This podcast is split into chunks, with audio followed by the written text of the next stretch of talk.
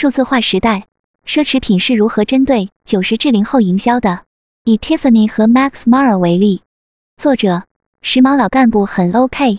二零二一年九月八至九日，由上海西维 ECV International 主办的第三届中国奢侈品数字化创新峰会在上海举办。在本次会议中，有两个关键词值得被关注，即九零杠 OO 后和社交电商。因此，本文着重在关注奢侈品在针对九零后这个群体的营销策略方面，可以有哪些创新策略和玩法，并结合蒂芙尼 Tiffany 和 Max Mara 的营销案例，探究更加契合九十至零后群体的奢侈品营销策略。一、新营销渠道布局。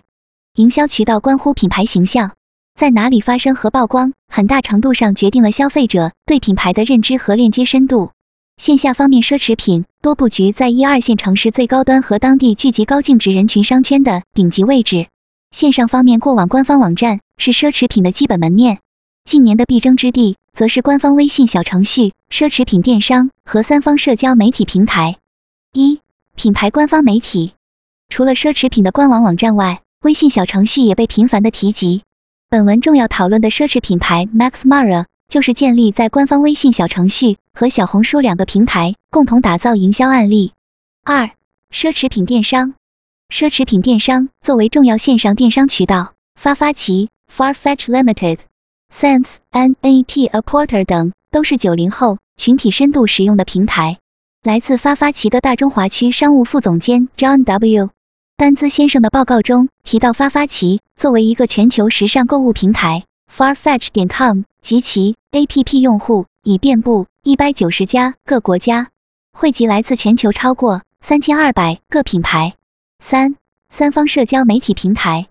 在奢侈品打通线上渠道和对话九零后群体的战役中，第三方社交媒体平台的角色相当重要。在这些平台上，用用户能理解可接受的语言进行互动和产生深度链接。在这个过程中，小红书成为最被关注的社交媒体平台之一。来自小红书的佐罗先生在会议中提到，真诚分享是小红书的社区价值观，而小红书也成为年轻人做出消费决策的价值之地。二、新营销特点，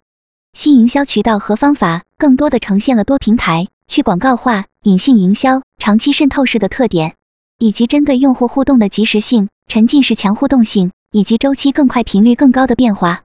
三营销内容，本文将结合蒂芙尼 Tiffany 和 Max Mara 两个营销案例来讨论如何更好的针对九零后群体的进行营销内容策划。首先，第一个案例是小红书的佐罗先生在报告中分享的，来自最被低估的奢侈品品牌 Max Mara 的顾家同款大衣营销案例。这款大衣的价格在四万元左右。本次营销策划最终获得了三千六百家人参与话题，累计两万篇笔记沉淀。同时，搜索提升百分之七百，在奢侈品排名中位列第二。广告 CTR、Click Through Rate 及点击通过率破历史记录。下面是在此案例中，Max Mara 联合小红书打造爆款的具体手法：一、借风造势，跟紧热点余温，强打品牌符号。选品策略方面，是选择了 Teddy、十万零一千八百零一等经典产品。这些产品原本就在热搜关键词 Top 五，有很好的曝光基础。同时，推广方面借助电视剧《三十而已》中女主角的热度，打出了井号顾家同款大衣井号的热门话题标签。推广周期约一个月，九月二十一日到十月十一日，这其中包含国庆黄金周，而这个时间段正是契合了大衣实际需求集中爆发的时机。二、四象限进阶种草策略，小红书运用了从需求辐射到技巧的四象限进阶种草策略，即通过穿搭、核心人群。高频场景、穿衣痛点、搭配技巧，逐步精准触达潜力客群，让潜在客户被种草此类单品，而这当中有需求的选择 Max Mara 品牌。三点 O 二 O 体验闭环，试穿体验与购买渠道打通。在体验和渠道方面，Max Mara 在线上聚焦布局官方微信小程序，线下则开启了井号泰迪寻宝记井号主题的快闪店，让用户无论在任何渠道都可以轻松直接下单。相信 Max Mara 与小红书联合打造的顾家同款大衣的营销案例，可以给更多奢侈品品牌在更好的与年轻人对话，以及打造社交内容本土化方面一些启发。四、营销方法，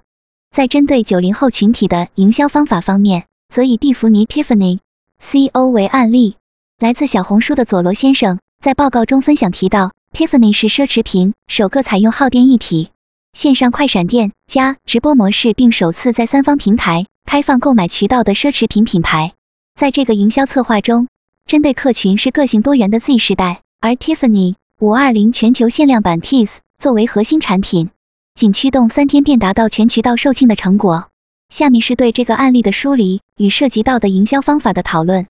一捕捉 Z 时代，建立营销阵地。这次 Tiffany 和小红书选中了五百二十表达爱的日子，结合这个契机和营销热点，联合打造了线上快闪店。通过开屏动画、明星和 KOL 主题笔记等方式，全面曝光触达 Z 时代。二对话 Z 时代，打破刻板印象。以往的五百二十更多会被认为是情侣表达爱的日子，而这次 Tiffany。则以四个角度和亲密关系来诠释爱，将爱情上升至母女、闺蜜、情侣、自我的四种不同的爱。这种多元的内容塑造成功的拓展了礼物赠送和购买场景。三、攻占 Z 时代，破除销售困境。值得一提的是，本次案例也是奢侈品首次连续三天马拉松式直播，同时打造的井号晒晒我的 Tiffany 井号主题，超过九千人参与晒单，五百二十全球限量款。三天内全渠道售罄。下面着重分析在本次案例中涉及的情感营销、口碑营销、饥饿营销三种营销手法。首先是核心的情感营销，将爱情上升至爱这个感情价值的引导和升华。购买赠送的对象就远不止情侣之间，也可以送母亲、闺蜜和自己。而九零后群体悦己的购买心理需求也是较为明显的。其次是口碑营销。在上一篇会议文章中提到，口碑和他人的评价成为九零后非常重要的消费决策影响因素。而在这个案例中，超过九千人参与晒单，这其中既有明星，也有 KOL、KOC 以及用户购买后的真实体验分享，无疑为针对年轻群体的营销策划起到推波助澜的作用。最后是较为常见的饥饿营销，全球限量的 Tiffany 五二零全球限量版 Tees。在线上还是在年轻人最为熟悉的种草社区之一的小红书，所有的力量汇聚在一起，最终促成了三天全渠道售罄的佳绩。